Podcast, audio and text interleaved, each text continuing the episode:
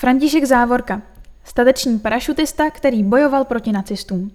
Josef Welfl, Hornické muzeum Příbram.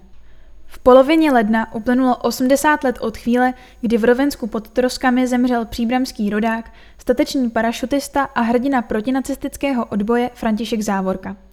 Při této příležitosti byla 13. ledna na jeho rodném domě v Příbrami odhalena pamětní deska. František Závorka se narodil 18. října 1911 v Příbrami 2, číslo popisné 74, nyní ulice kapitána Olesinského, v rodině železničáře.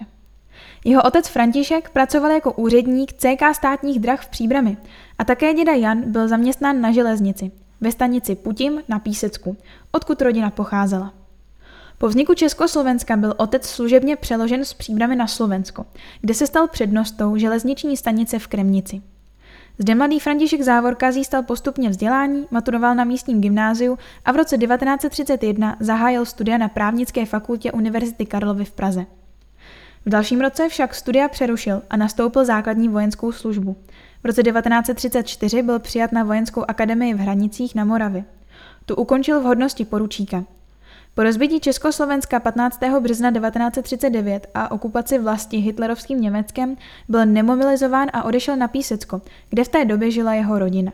Krátce pracoval jako úředník na okresním úřadě v Písku a to až do ilegálního odchodu do zahraničí. Jako důstojník bývalé československé armády se nikdy nesmířil s okupací a rozhodl se zcela dobrovolně bojovat za svobodu a demokracii podrobené vlasti v řadách formující se československé zahraniční armády na západě. Protektorát Čechy a Morava tajně opustil 6. února 1940 a po strastiplné cestě jižním směrem přes Balkán a střední východ dorazil do Francie, kde vstoupil 4. dubna 1940 do vznikající československé vojenské jednotky. Po porážce Francie stihnul na poslední chvíli před postupující hitlerovskou armádou evakuaci dne 7. července 1940 do Anglie, kde se stal příslušníkem první československé smíšené brigády. V roce 1941 byl vybrán ke speciálnímu výcviku pro boj v týlu nepřítele. Na základě dobrovolného rozhodnutí poté prodělal několik kurzů zvláštního určení. V hodnosti nadporučíka byl pověřen velením tříčlené československé parašutistické skupiny s krycím názvem Antimony, které byl svěřen úkol na území okupované vlasti splnit kurírní, spojovací a spravodajské poslání. Konkrétně šlo o navázání kontaktu s představiteli domácího odboje, jmenovitě zástupcem ilegálního ústředního vedení odboje domácího docentem Vladimírem Krajinou, tajnou sokolskou organizací Jindra a vojenskou pozemní organizací Obrana národa. Parašutisté jim měli předat písemná poselství exilového prezidenta Edvarda Beneše a ministra národní obrany generála Sergeje Ingra. Zároveň měli zjistit, v jaké situaci se nalézá československá parašutistická skupina Silver A, vyslaná do protektorátu v předchozím období, se kterou bylo ztraceno rádiové spojení a poskytnout finanční i technickou pomoc. Ke splnění těchto úkolů byly parašutisté vybaveni speciálním šifrovacím klíčem X a dalším materiálem. František Závorka byl vyzbrojen dvěma pistolemi značky Colt 032 ráže 765 s 50 náboji v kartonové krabici – sadou tablet, K proti nevolnosti, B povzbuzující a L smrtelná a mnoha dalšími věcmi. Obdobně byly vybaveni i zbylí členové desantů. Závorkovým zástupcem se stal šifrant četař Stanislav Srazil a třetím členem byl jeden z nejlepších radiotelegrafistů vycvičených ve Velké Británii, svobodní klubomír Jasínek. Měli před sebou mimořádně těžký úkol, především z toho důvodu, že domácí odboj byl tehdy tvrdě zasažen předchozími likvidačními údery gestapa v době Heidrichiády. Skupina Antimony startovala z britského letiště Thamesford 24. října 1942 v 18.42 hodin. K její přepravě byl určen, podobně jako v jiných případech, bombardovací letoun Halifax V-1002 NFI 138. britské peruti zvláštního určení s československou posádkou poručíka Lea Anderleho. Podle plánu měly být vysazeni poblíž městce Králové. Ve skutečnosti však onoho 24. října 1942 po 23. hodině přistali s odchylkou asi 30 kilometrů nedaleko Kopidlna. Při seskoku se navíc četař srazil lehce zranil. Skupině se nakonec podařilo získat ubytování na záchytných adresách ve Studenci u Nové Paky a na dalších místech.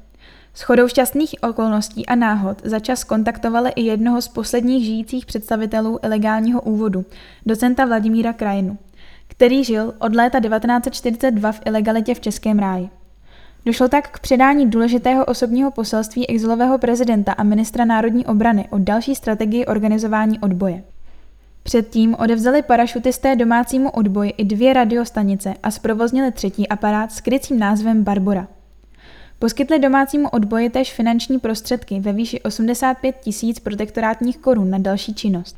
Došlo rovněž k navázání rádiového spojení s ústřednou zahraničního odboje v Londýně, kam pak odeslali celkem 22 depeší. Přes všechny obtíže se její zásluhou obnovila spravodajská činnost a další aktivity domácího hnutí odporu – Toto dění však neuniklo pozornosti gestapa, které se nakonec dostalo parašutistům na stopu a v noci z 15. na 16. ledna 1943 obklíčilo dům Emila Lukeše na plovárně v Rovensku pod Troskami, kde se tehdy skrýval velitel desantu nadporučík František Závorka a radista svobodní klubomír Jasínek.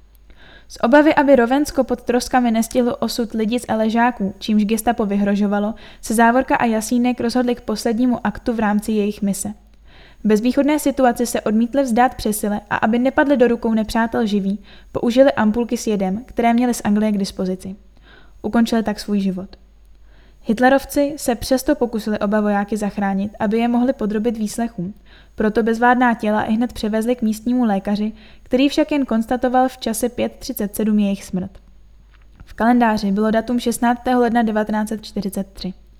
Třetí z parašutistů, četař Stanislav Srazil, byl rovněž hitlerovci vypátrán, zatčen a později popraven v Terezíně. Ostatky Františka Závorky spočívají patrně v hromadném hrobě na hřbitově v Praze Ďáblecích.